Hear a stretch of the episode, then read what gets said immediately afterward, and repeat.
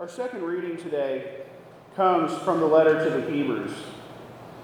And this letter, it doesn't explicitly state to whom it was sent, but there's context clues within the scripture that suggest that it was sent to an early Christian community of Jewish converts. And this community has experienced persecution, and they're suffering from doubts within the community. They're tempted to turn away from their new faith in our Lord Jesus Christ and to return to Judaism.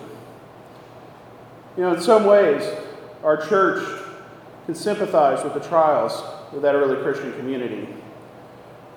It would be easy for us to you know, feel that our church is under attack on many fronts, both internal and external.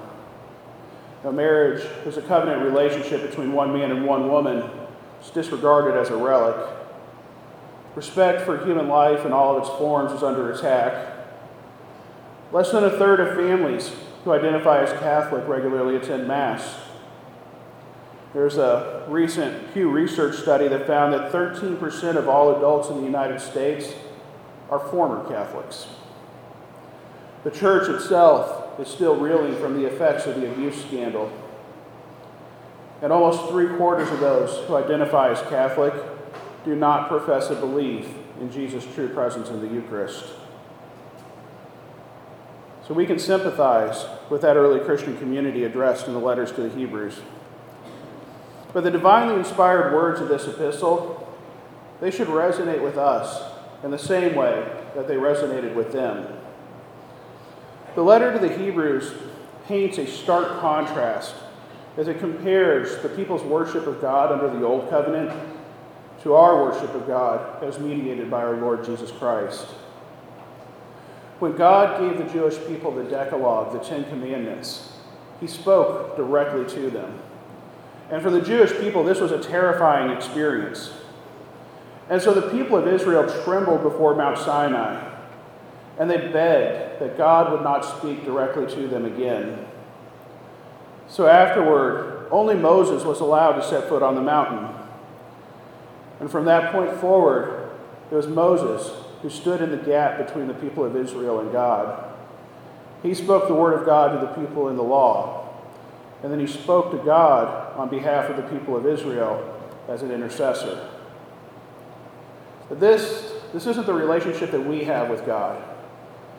We hear in the letter to the Hebrews that you have not approached that which could be touched, and a blazing fire and gloomy darkness, and a storm and trumpet blast, and a voice speaking words such that those who heard them begged that no message be further spoke to them. Well, our Lord Jesus Christ has mediated a new covenant, brings God and the human family together. And so that's why we hear next in the letter to the Hebrews No, you have approached Mount Zion and the city of the living God, the heavenly Jerusalem, and countless angels in festal gathering, and the assembly of the firstborn enrolled in heaven, and God, the judge of all, and the spirits of the just made perfect, and Jesus, the mediator of a new covenant, and the sprinkled blood that speaks more eloquently than that of Abel. This is the celestial liturgy. It's a liturgy in heaven where angels and saints worship God. And just three, ver- three verses after where this passage ends, we are invited to this heavenly liturgy. We hear, therefore, let us be grateful for receiving a kingdom that cannot be shaken. And thus let us offer to God acceptable worship with reverence and awe. The early Christian community was shaken from without and was threatened by doubt from within. They were reminded, as we are today, that we have received a kingdom that cannot be shaken. So then, how do we, as church, respond when we are shaken? As Christians, we're called to give everyone a public example of prayer, respect, and joy. And our highest form of prayer is the Mass. St. John Paul II described the Mass as heaven on earth. And he explained that what we celebrate here on earth is a mysterious participation in the heavenly liturgy.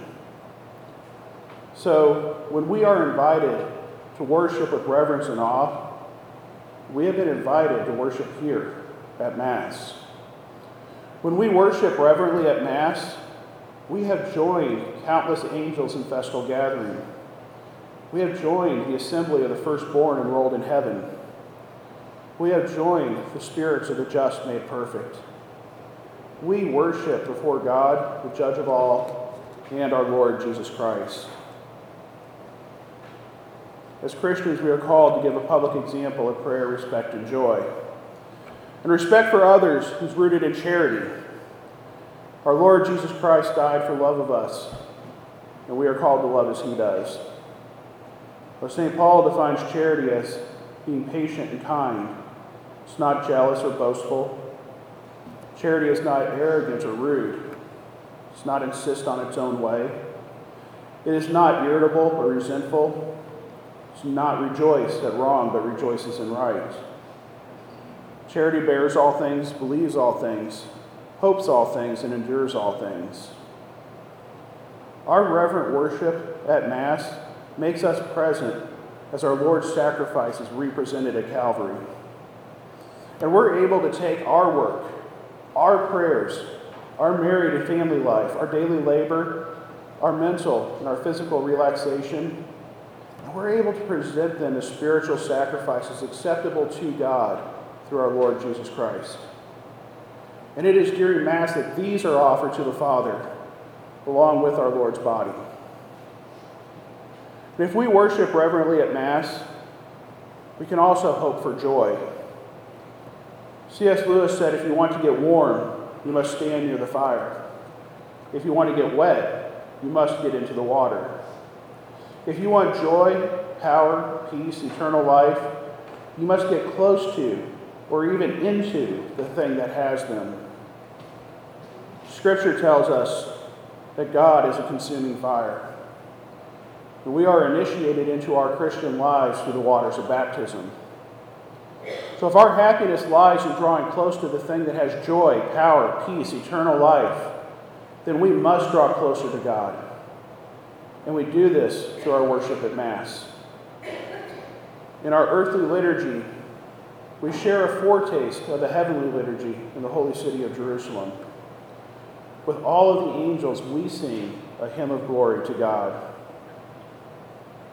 The letter to the Hebrews was written to a community of early Christians shaken by persecution and struggling with doubt. The church today is also shaken, and so we can sympathize with that early Christian community. But we can also take heart in the words of the letter to the Hebrews. We have received a kingdom that cannot be shaken. And we are called to provide the world with a public example of prayer, respect, and joy. We can draw each of these from our reverent worship at Mass. In the Mass, we unite ourselves with the heavenly liturgy and we anticipate eternal life. The entirety of our Christian life flows from our reverent participation in Mass, and then we're led back home to the Mass after our work in the world. So, in the faces of the troubles of the world, let us resolve to reverently worship at Mass so that we can witness to our Lord Jesus Christ through lives of prayer, respect, and joy.